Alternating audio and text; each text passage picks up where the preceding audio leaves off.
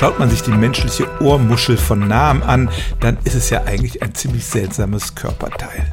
Sie ist kein einfacher Trichter, sondern hat mehrere Knorpelleisten, die miteinander verschlungen sind. Und die Frage ist, warum sieht unser Ohr so aus? Was hat sich die Evolution dabei gedacht? Und tatsächlich haben eigentlich alle Elemente dieser Pinna, wie die Ohrmuschel auch genannt wird, einen physiologischen Sinn. Erstens die Trichterform, die leitet die Schallwellen regelrecht ins Ohr rein, verstärkt sie, sodass wir auch leise Töne besser hören können. Zweitens sind die Ohrmuscheln ein wenig nach vorne gerichtet, je nachdem wie stark die Segelohren eines Menschen ausgeprägt sind.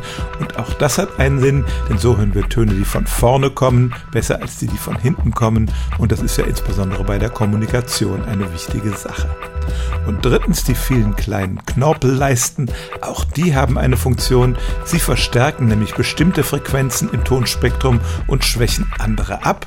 Und das sorgt dafür, dass Frequenzen um die 3000 Hertz eine besondere Verstärkung erfahren. Und das ist gerade der Bereich, der wichtig ist, um Sprache wahrnehmen zu können und um die verschiedenen Sprachphoneme voneinander zu unterscheiden. Das heißt, unsere Ohren sind nicht nur gut für die allgemeine Schallaufnahme, sie sind spezialisiert auf den Frequenzbereich, in dem sich auch die menschliche Sprache befindet. Und deshalb sind die Ohren nicht nur seltsamer Zierat, sondern ein sehr effektiver und funktionaler Teil unseres Sinnesapparats.